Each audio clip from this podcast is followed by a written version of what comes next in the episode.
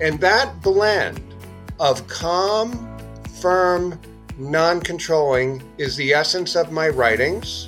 It's the essence of my mindset.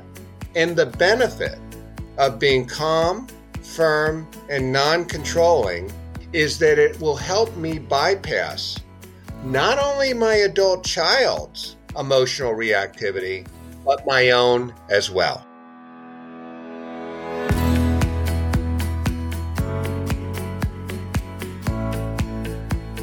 Hello, everyone. I'm Denise Gorant. Welcome to Bite Your Tongue, the podcast. Thanks for joining us as we speak with experts, authors, parents, and even young adults to explore the transition from parenting our young children to building healthy relationships with our now adults.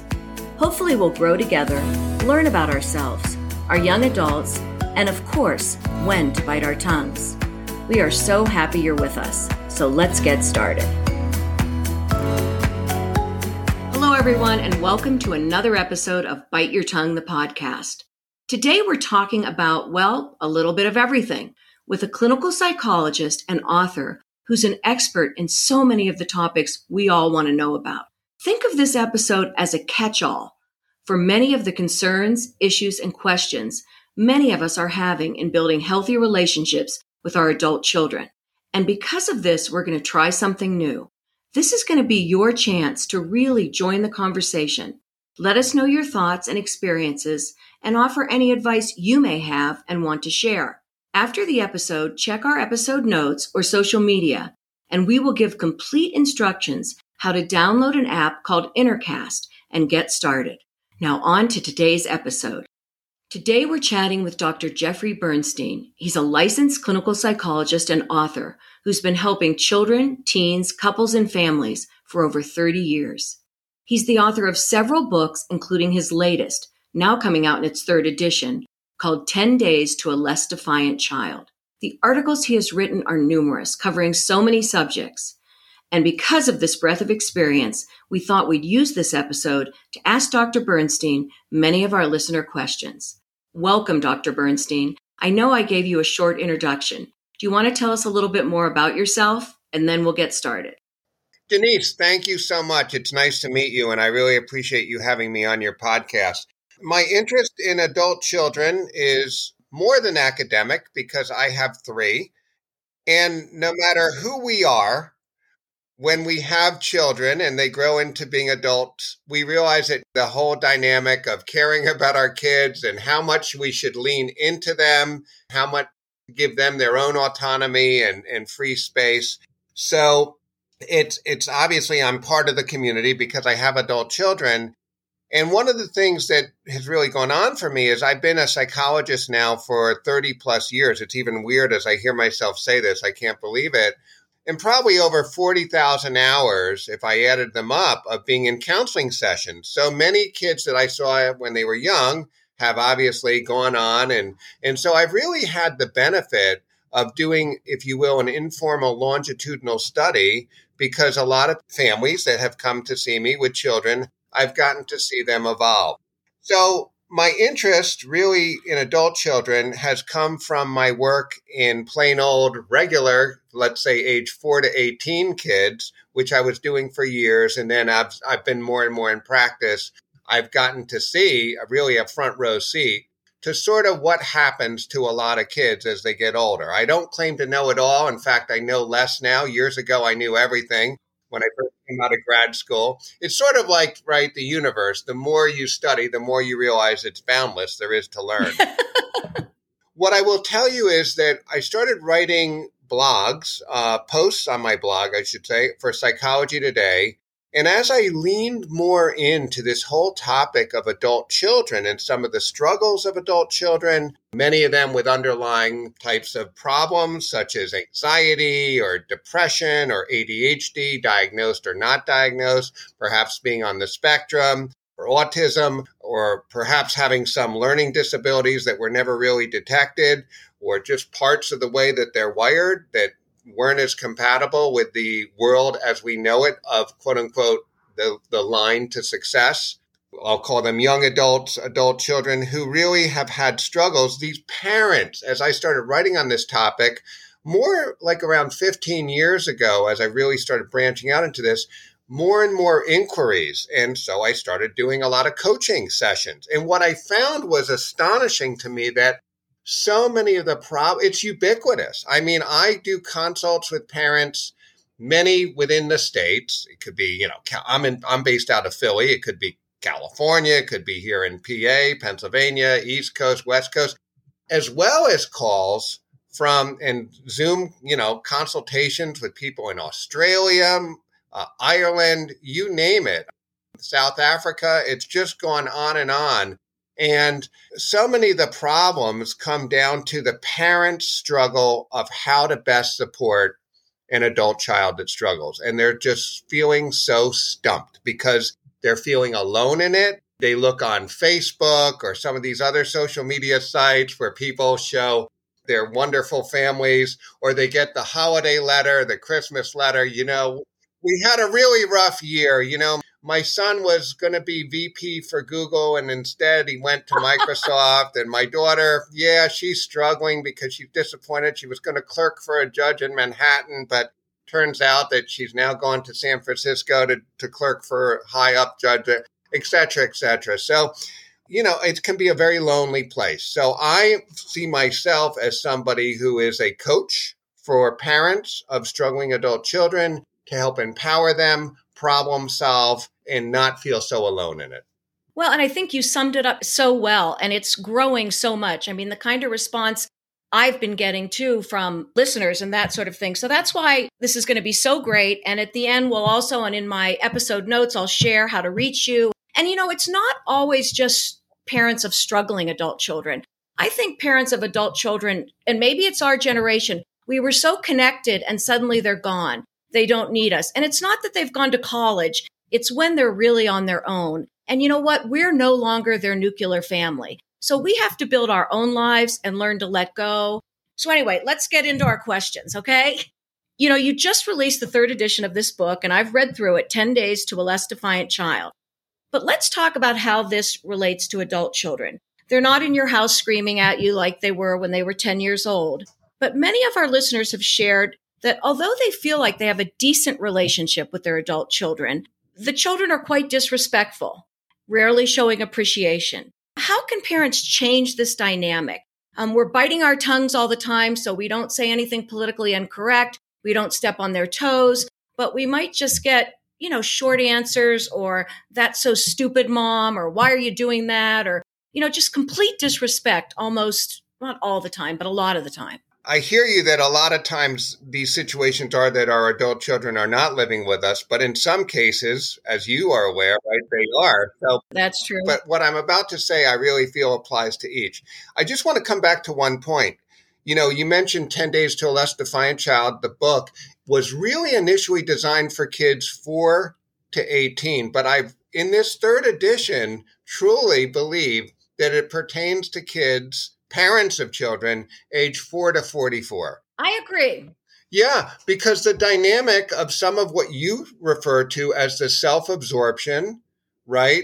And that mm-hmm. kind of egocentric way of going at the world, and that limited ability to really, really know outside of their own emotional sort of agenda of how others are feeling, namely their parents, and how sensitive their parents may be to certain things they're saying or doing, is something that we really want to coach. So the answer I would give you is, if there's any takeaway from today, it's when you feel stuck as a parent, shift over to emotion coach lane.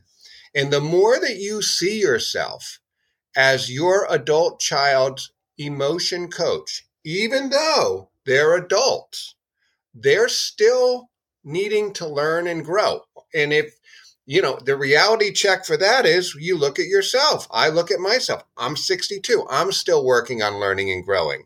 So there's nothing wrong with me seeing myself as their coach. I'm not going to say to them, "Hey, I'm now your coach." It's not, but it's a mindset. What, what's an emotion coach? Give me an example of what that means when they come at you with something like, "You're always asking me that question. I'm tired of talking about it." How do you respond?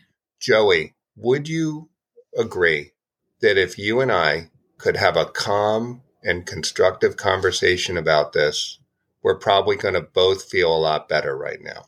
But you're always judging me, always judging me. I feel like everything I do isn't good enough. Yeah.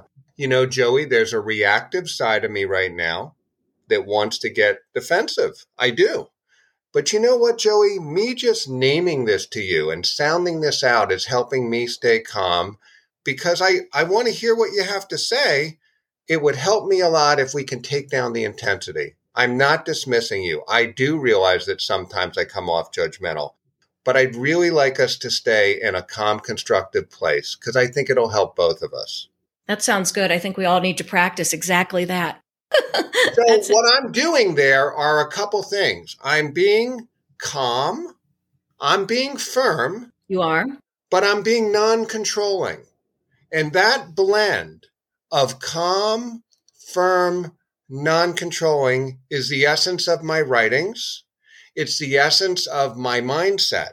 And the benefit of being calm, firm, and non-controlling is that it will help me bypass not only my adult child's emotional reactivity, but my own as well. So what I'm doing there, think of it like Indianapolis five hundred. I'm not, I don't know much about racing, but I know that when an adult child is coming at a parent, zoom, fast, they're accelerating around that track. The job of the adult parent, if they want to try to really have a calm, constructive conversation, is to stay at fifteen, twenty, maybe thirty miles an hour, not to accelerate and floor it. The problem is you both start going faster and faster around the track, you're going to hit the wall. And we don't want to crash and burn with our kids. We want to be able to keep Mm-mm. a nice pace with them. But if you slow down and you stay with it and you remind yourself while you're doing it, that you're now not only their parent, but you're their emotion coach. You're you're coaching yourself too. And really what you're saying, and I thought about this earlier, is it's the parent's role in the child's behavior. When we rev up, they rev up. So in most cases, what you're saying, I think, so you tell me, is we have some responsibility here and we have to be the adult, the real adult in this picture. Even though our kid might be thirty-five, we have to then take the role of the older adult. Calm down, the fifteen miles right. an hour rather than eighty miles an hour. Is that what you're saying? Sort of examine our role in what's going on, or is there more to that too? Absolutely. Our role, our pace, our tone, our nonverbals, if we're face-to-face, mm. even on text messaging, which we know, by the way, is a big one, right? Because, you know, when texts come at us and we feel a little snubbed and we're like, well, what did you mean by that? Or they're like, forget it. And so we need at any time that we're communicating with our adult children to remember that we have to take responsibility for how we're influencing the vibe, for lack of a better word, the vibe, which is a desired vibe of being calm, firm, and non-controlling. And really, again, that guiding principle is let's coach our adult children to have calm, constructive conversations. Because when you come down to it, what are the two most important skills? Being able to calm yourself down, which now talked about in mental health a lot, regulate your emotions. Mm-hmm. And the second one is problem solve. So every time that you are connecting with your adult child, it's an opportunity to still support them. And just because they're adults doesn't mean they can't use it. And you can't, and you also, you being us as parents, we need to keep working on it too, our own emotional reactivity, managing it. This is kind of a first world problem, but what do you do when there is an issue that you're very concerned about, possibly the person they're dating or their significant other, and you see it becoming serious or it's something in their job, they're making you feel a, a big mistake in how they're handling something, right. burning a bridge. You know how you always say, don't burn bridges when you leave a job. How do you approach them with something you're really concerned about? Or do you not? Is it none of our business? I think if you lead with empathy, everything can be, quote unquote, our business. Okay, so lead with empathy on this. So let's play it out. You know, I hear right now that you just got assigned to this new team and I, I feel for you. It sounds so disappointing. You initially really connected with your lead And now it sounds like this new person they brought in right after you is ordering you around, if, if I'm hearing that correctly, and talking in a condescending way to you. And here you have these hopes and dreams with this new start for yourself. From what I hear you saying, you sound really disappointed and, and scared. And I'm going to quit. I'm sick of it. I'm going to quit. I'm going to tell them how I feel. I'm done with this. And you know, if I were you, I, I think I would probably feel that way too. But I also, knowing you and knowing how much this means to you and how much I appreciate along the way that you've, you you know, remember that night not long ago when you called me crying, thinking you weren't going to get any job whatsoever. And we talked through that and how you got up the next day and you advocated for yourself and you kept searching and you got this job. Do you remember that part of you? I know that's still in there. And and I just want to, I really want to support you. And there's a part of me right now that wants to give you a lot of advice, but you tell me, would that help you? Or is it best for you right now just to vent? That's a real, I love that line. There's a part of me that wants to give you a lot of advice, but maybe you just, I just, you just want to vent. I really like that a lot. And I like in that. that segment, what I'm doing is I'm coaching. You are. Because I'm saying, I'm trying to manage my own impulsivity and reactivity because I want to rush in and try to fix this for you. But I'm, I'm letting you know that I'm struggling with this. I'm your, I'm your dad. I'm your mom. I'm human. And so another word that I would really encourage the listeners to hear is collaborative. If you mm-hmm. think collaborative when you're interacting with your adult child, it's going to, again, help you avoid that adversarial dynamic. Even if they're coming at you with, what did you say? I can't believe you said that. You never listened to me. All you want to do is be right. Mom, you don't understand. It's so different today. People aren't the way you were when you were older, younger, you know, that kind Boy, of you got it. We sort of approach this, but that real sensitive thing. So many people have written, I really don't like the person my son's going to marry or my daughter's going to marry. It's a mistake. Mm-hmm. I see the way they interact with each other. Um, she says she's in love. He says she's in love. What's my role? Can I say anything? You know, a lot of people say, don't say a word. You'll ostracize your child. Keep it to yourself. Is there a way a parent can approach it or not with empathy? Yeah. I mean, you know, one thing that mental health professionals do, and I'm one of them, is that we often go to, it depends. And it can be very frustrating for someone who's asking a valid question. But uh, as much as I don't want to say it, it kind of depends. I mean, I think it depends on the level to which your adult child is coming to you and disclosing some of the concerns that they have about their partner. Well, maybe they're not disclosing anything. You just see it. Right. So if you just see it and there's no disclosures, then I would just step back and I wouldn't rush in because it's just not probably going to go well. I had one client, her daughter was dating a guy and, you know, he was really into video games. He just didn't seem to have the persona, if you will, of being able to be a family person because she wanted that. And, you know, she really just listened to her daughter and she was crazy about this guy and they got married and, and, you know, he eventually blossomed and he realized for himself that, you know, well, as we're trying to get into an apartment now and to a nicer apartment and find a, you know how it goes with meeting the, dealing with the daily vicissitudes of life and having to stretch to meet certain goals, that it all kind of resolved. And And he had a couple setbacks, but he's now working for a major tech company, and you would never know it. So really what you're saying is trust your child. They're smart enough to know, at least in some ways, if the person's good for them. And they know this person much better than we do. And create the emotional safety so that...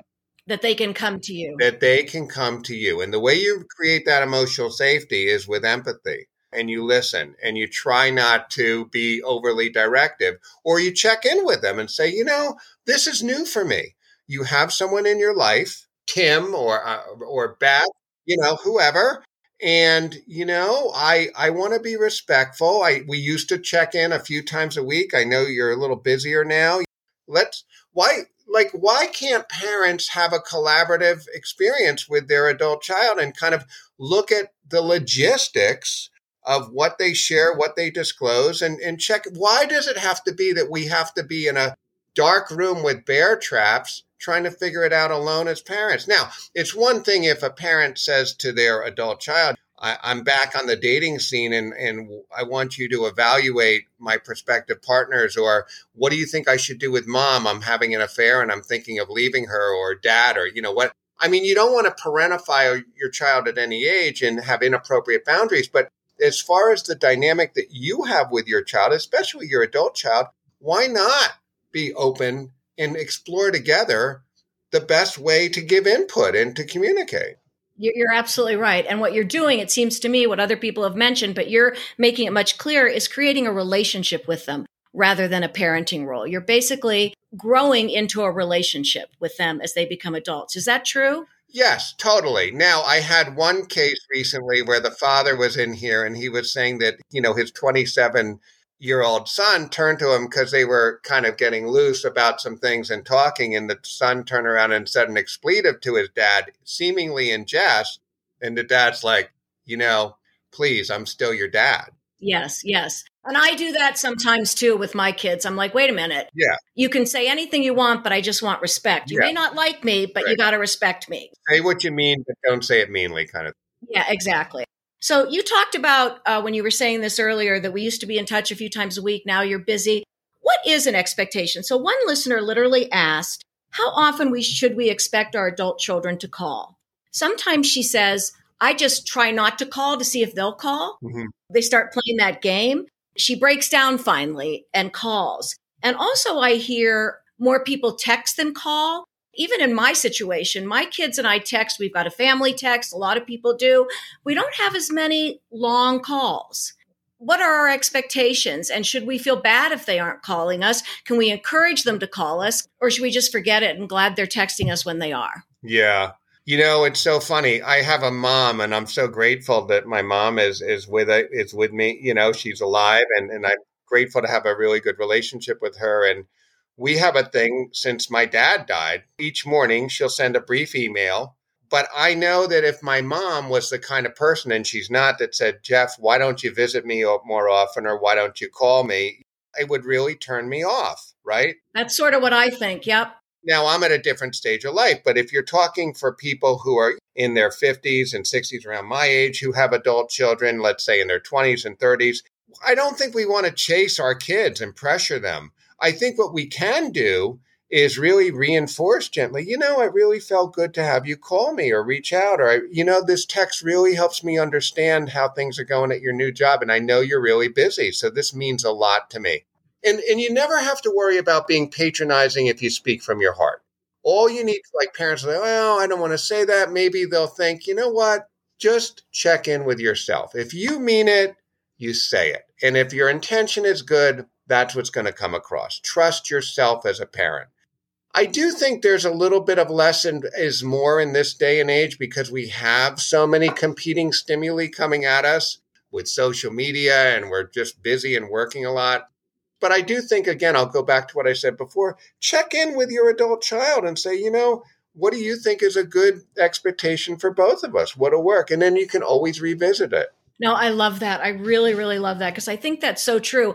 I remember when I was young, and you're in the same age bracket that I'm in, we used to call every Sunday night. That's just the way it was. Right. Remember, there were long distance. Remember being in college, the black phone on the door, and everyone would line up and we'd call our parents every Sunday night. I many times dreaded that. I loved my parents, but I didn't have that much to say. Right. If we had text and email and stuff, I think sometimes there's almost a closer connection when I'm getting pictures from them on what they're doing, that I don't need the forty-five minute call, because they're sharing things in their life on a regular basis in other ways. Does that make sense? It not only makes sense, I love your point. I don't think we look at that enough as parents, how privy, if there's grandchildren or if our adult children are at out somewhere at a restaurant or celebrating something, and we get to see a picture that's texted to us. Picture is worth a thousand words.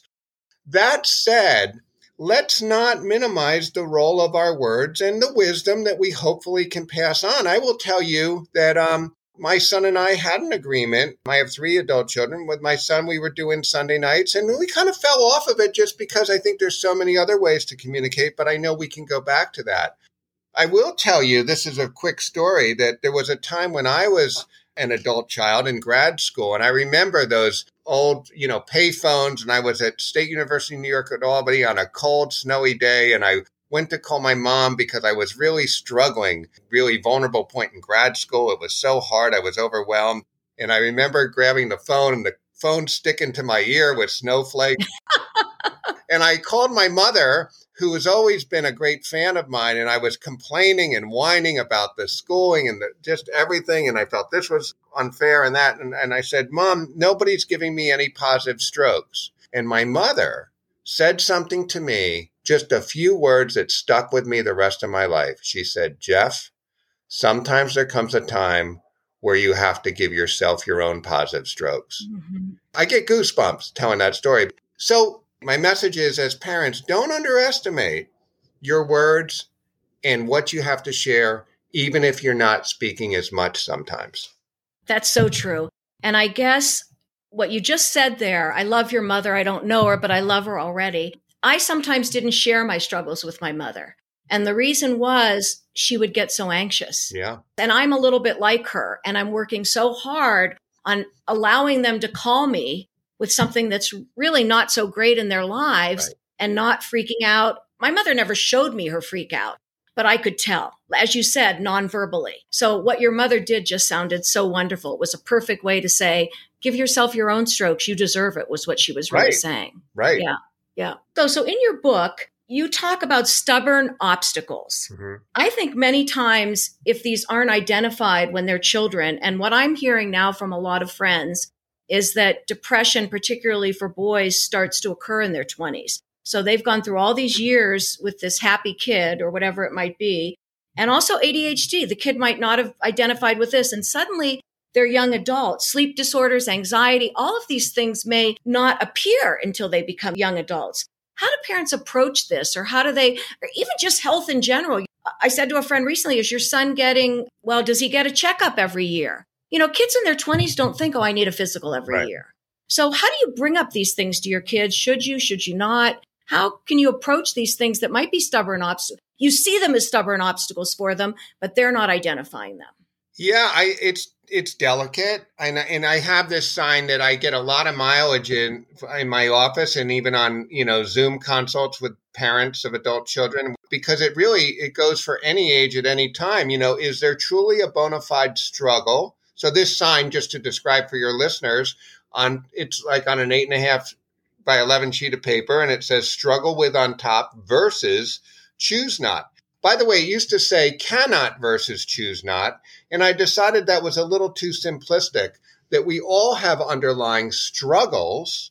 And usually when kids, I'm kind of looking at this saying when they're like age ten, eleven, nine and down, the world is more likely to see this child who may have an issue, a behavioral issue, and say they're struggling. But one of the challenges with adult children is we tend to just think, well, they're choosing not to take care of themselves. They're choosing not to get up for their classes in college. They're choosing not to go look for a job. And we tend to not see these stubborn obstacles, the underlying anxiety, the depression, right? The obsessive compulsive things that maybe are setting in, the eating disorders, whatever's going on underneath. I think as long as, again, you come back and you say, you know, this is not an easy topic to discuss. I'm concerned about your health right now. And I'm wondering if you can please give me a green light that we can talk about this. Mm, give me a green light so we can talk about this. I love that. I'm coming from a place of caring and positive intention. And I know within my heart that if I don't bring this up, it's going to bother me. So I'm asking you if you're okay with it, that we can talk. That's terrific. And then I would also probably add a little bit of empathy and positives. You know, I know you're under the grind. I know you're a dual major. And I and I understand that didn't work out in this relationship you were with. And you just went through a breakup. And my gosh, you're carrying, you're hauling a lot of freight right now. You're carrying a lot. So this isn't me being critical. I hope you can hear that. Mm-hmm. I, I am a little concerned because I, I know that you just haven't been as active, and you talked to me, if you recall, a month ago that you didn't feel as good about yourself when you were gaining weight. So that's how I would discuss it. I love that. Especially if they've made disclosures, try to pull them from their own playbook and just gently reflect them back. As I'm discussing, I would give them little reinforcers. You know, feels so good to be able to talk right now. You're, you know, you, you know, I remember a time in the past where you would cover your ears when you were younger, or you would tell me to just, you would say, stop, stop. And we're talking. And I'm feeling just really, really proud of how we're able to have a conversation like this as, as parent and adult child. Like this is really, this really shows a lot about your character that we can talk about this. And again, as long as you're speaking from your heart, it's not patronizing. You're absolutely right. That's so great. So that brings me to when you say, you know, and I think I shared this with you. I read in Atlantic Magazine an article by Josh Coleman, who's a pretty famous guy that writes on family estrangement. And the part that stood out to me was a paragraph on estrangement born out of love. Basically, it says that sometimes parental time, dedication, worry, and concern is too much for the adult child to handle. And that's why they're saying, you know what? I can't have this relationship anymore. You're too in my face. You're too worried. You're too concerned. And I can't exist with that kind of pressure. Do you think it's our generation that's created this? Do you think this has gone on for a long time? And how do parents recognize if they are in this role? The first thing I'd say to this is that we're always in relationship. Even if there's an estrangement, there's still a relationship. Emotionally, there's still the absence of a parent has a great presence. That's true. The absence of a parent has a great presence. You're right. Even if you're not in contact, there's still that sense that somebody helped give me life in this world. And I know that person. I may have mixed reviews in the way I look at them. I can tell you this, when I have adult children that I talk to about their parents that they feel don't get certain things or have certain shortcomings, and I'll make this one go each way. I'll tell the adult child that when they're talking to their parent and they're struggling with their parent who they feel is defensive or too intrusive or overbearing, I'll say, when you look at your mom or your dad, put an L on their forehead, not for loser, but for limitation. Look, your mom gets really worked up when you talk to her. She gets anxiety. Do you think you'd be willing to see your mom as having a bona fide struggle versus being somebody who's just choosing not to listen to you? Yeah. That's where I'll try to encourage the adult child to have a little empathy for their parents because, you know, look, the only perfect people are in the cemetery, right? Like whenever you go to a funeral, that's all you hear about. So funny. Yeah, yeah. So your parents are struggling too. One of my adult children gave me feedback recently that I interrupt a little bit too much and that, um, what else was it? And that I have a need for approval that comes out at times. And I said, you know, this is helpful. You know, there's a part of me that wants to be defensive. It's hard to hear. But thank you. I would be so thrilled if my adult child said that. Yeah. That's, that's like best you could ever get when you're in a relationship where you can say, this bothers me a little bit, Dad, or this bothers me, Mom. Right. Now, at the same time, Denise. You said you were going to give us both sides. Well, the other side yeah, is. Yeah, go to the other side. You know, and I'm holding up my phone right now, the back of it, and I'm showing you a case that happens to have sharp square corners. So what I might say to them is, hey, you know, the feedback's helpful or the way. The content of what you're saying, I hear, but I could hear it a lot better if you would round the corners. Could you please, because it feels a little sharp. You know, I, you heard yeah. your point. I'm trying to own it. And I feel like there's a lot coming at me and I want to hear you. But do you think you can take it down or not? Yeah. So. Well, sometimes I feel like we've been the strength in their life since they've been little. Right. And they see us not as emotional beings a lot of times, that we can handle whatever they say. Because we've always been the ones to sort of pick them up. Does that, does that, that just sort of came out of my head. Yeah. And I, I know there's a bias for me that if my kids call me or you want to, like I drop everything, you know? So uh, none of them have children yet, but I could see that like if they did and they were dropping everything, like I have to also be accountable for myself. Right. And there was something in your outline that you did such a wonderful outline for this interview. I really appreciate it. And there was one part you had in there, and I'm paraphrasing, how much of ourselves should, of our being should kind of be connected, if you will, identified through being parents of our adult children. How much should we be quote unquote, living our own autonomous lives versus having so much of our emotional serenity, if you will, our sense of well-being tied to our children. Yeah. Why is that? Yeah. It's hard. And I never, I never expected it. I really thought when I was raising my kids that when they turned eighteen or at least got through college, I was kind of done. Right. And one of our interviewers said it, she had written an article for the New York Times. When they're little, they sit on your lap. When they're big, they sit on your heart. I love it. That's a really wonderful quote. I loved it too. So I want to ask you about one thing. You wrote this book, and I know it was two thousand nine, on liking the children you love. Liking the child you love. Okay. So I think a lot of parents of adult children, they're not sure they like the person this kid has become. What advice can you give to a parent that feels that way about their adult kid? Interestingly, out of all my books, and I've written eight, that one sold the least number, the fewest number of copies. I think parents were so afraid of that lying around, they would see at least the hardcover. And even though the cover st- clearly states liking the child you love, they were very anxious about their kid thinking they don't love them. I mean, what really is clear in that book is we need to give ourselves permission to see our children, our adult children, as having limitations.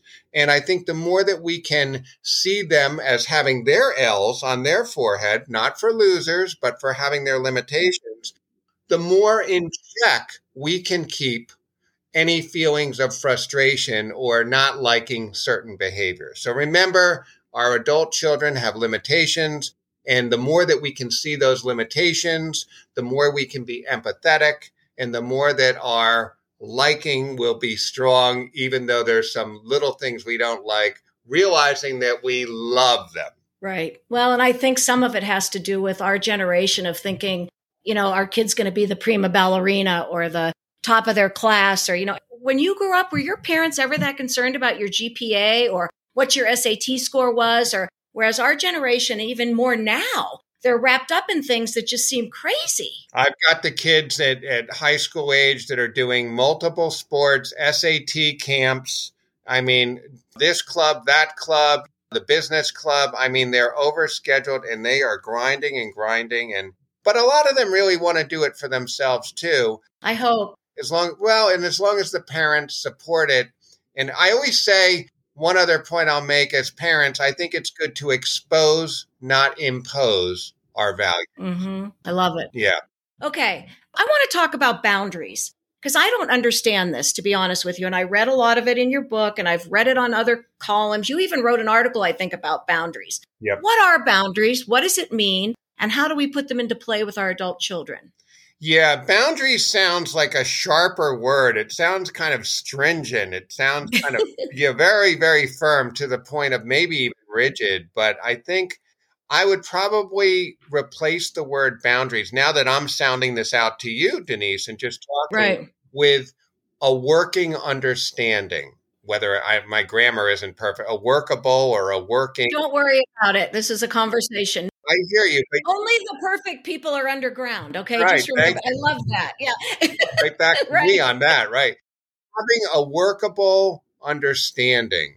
I think that if you look at boundaries as, like I was saying before, like how frequent to have contact, what's the expectation? Hey, I need your help. I know you started this new job. You know, we were talking a lot before. I'm getting a sense you're pretty busy. You know, I know now you're seeing um, Alan, and, you know, I uh, I know that there was some things you weren't sure of. It sounds like you you two have been doing a lot. I'm going to kind of give you a little more space now and, and let you come to me for the next few weeks, because I'm feeling like I'm I'm really kind of, every time I call you, or most times it feels like I'm kind of pushing. Is that is that fair that I'm thinking this? So do a check-in, ask them, and again, have a calm, constructive conversation. So I look at boundaries as really a series of discussions, not something that you just assign and leave on autopilot, but rather an understanding about a certain comfort zone you're trying to have with somebody. Mm-hmm. You asked me while you're looking for a job to stay out of it. And, you know, there's a part of me that feels a little hurt. I'm not trying to make you feel guilty. Maybe it's coming off, but just sounding that out right now is helping me. because I don't want to make you feel guilty. I want to give you space. And I realize as I'm talking to you that maybe I was expecting a little bit too much. I mean, I just talked to you last night, and you're right. Not much has changed in the last twenty-four hours since you didn't even have any other interviews. This is really helpful as I talk to you. And so you do it in a collaborative way. You have an adult conversation about, hey, you know, how do we work together? Whatever the content area is. If there's a significant other, again, that's a thorny one. I'm glad you brought that one up. It is a thorny one. If our adult children are with somebody that, you know, we we just don't think are in their best interest, you kind of listen and and you may say, you know, when you vent to me about these things that are turning you off, would you like me to just listen or would you like some input? So to me, that's a boundary too. But I think it's a collaborative setting of boundaries wherever possible versus unilaterally setting a boundary. Okay, fine. Then I'm just not going to ask you about Tom anymore because every time I ask you about Tom, I feel like you're biting my head off. You kind of say, help me, help me navigate this with you. That's great. Two more things. I'm going to talk about blame and culture blame. First of all, why is it that the mother seems to always get the brunt of it all? It's because of my mother I'm like this. My mother did this to me. Some listeners have even written that their child will say, I really didn't like the way you raised me. I don't think you did a very good job. You hear all the time that young people or even older people go to therapists and say, the first thing they say is, let's talk about your mother. What is this culture blame with mother? First of all, by the way, to any parent who hears from their adult child, you know, I'm not really sure I like the way you raised me. I think a really cool response from the parent would be, well, you know, I'm glad you feel safe with me to be able to share that with me. Yep, that's good. You know, because uh, probably a lot of people stew and they don't and they don't bring it up. You know, they just stew in silence. So I appreciate, you know, it hurts to hear this, but, you know, I appreciate that you're being open with me.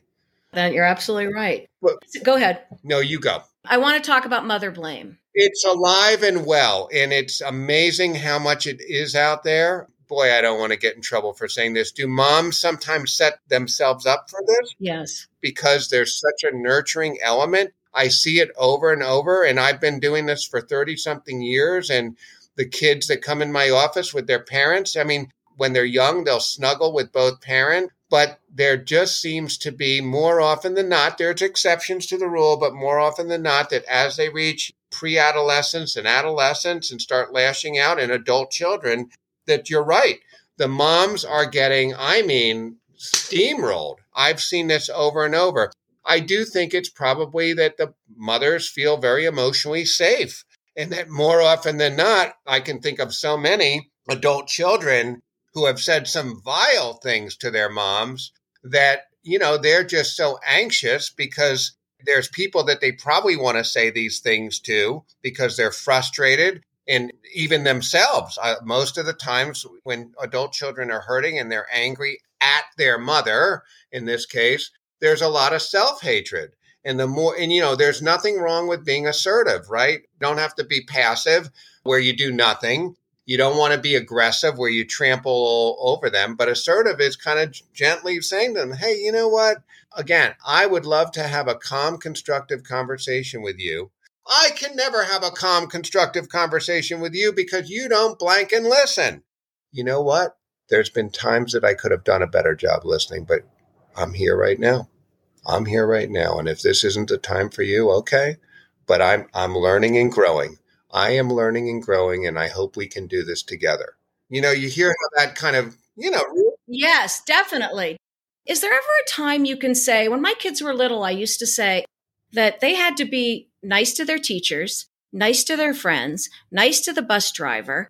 And I used to say to my kids, if you really need to get stuff out, just warn me that you're using me to get it out. I wonder if when they're adults and they're doing this, like you say, the mom's the safe place, is there a way to reply and say, am I your safety net right now? Or are you really feeling this? Or is that then telling them you don't really believe what they're saying? You know what I mean? Is there a way to say it that would be appropriate? I'm still here for you more than ever. And I appreciate you talking. At the same time, I think you'll feel better about yourself if you remember that you're talking to your mom right now. And to please be more respectful. Oh, I love that. That's terrific. The idea with that is that you're taking as a coach and you're making a statement to promote their own self-reflection, right? You're making it theirs instead of, don't talk to me that way. Right. I think I think you owe it to yourself to speak in a more respectful way because I think we're both above anything less. Would you agree? Woo. Because your immediate reaction would be, I'm your mother, don't talk to me that way.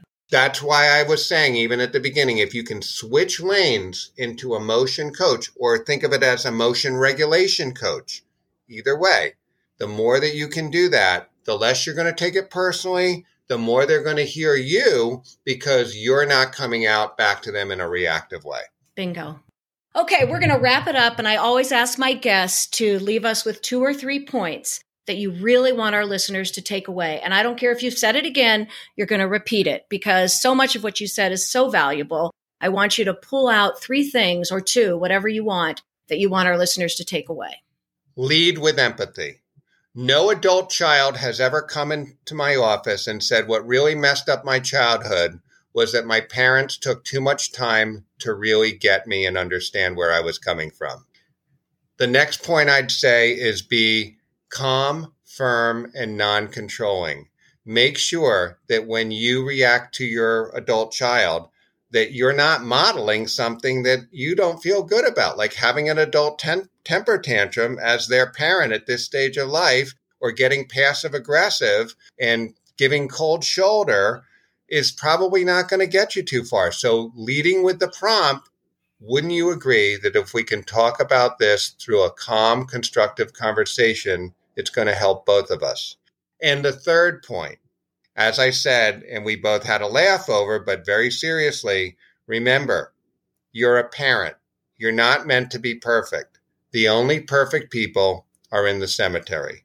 Have a growth mindset and remember, you're learning and growing. And the more that you model in earnest that you're learning and growing, the more you're going to inspire your adult child to do so and feel emotionally safe, come to you for support in doing so.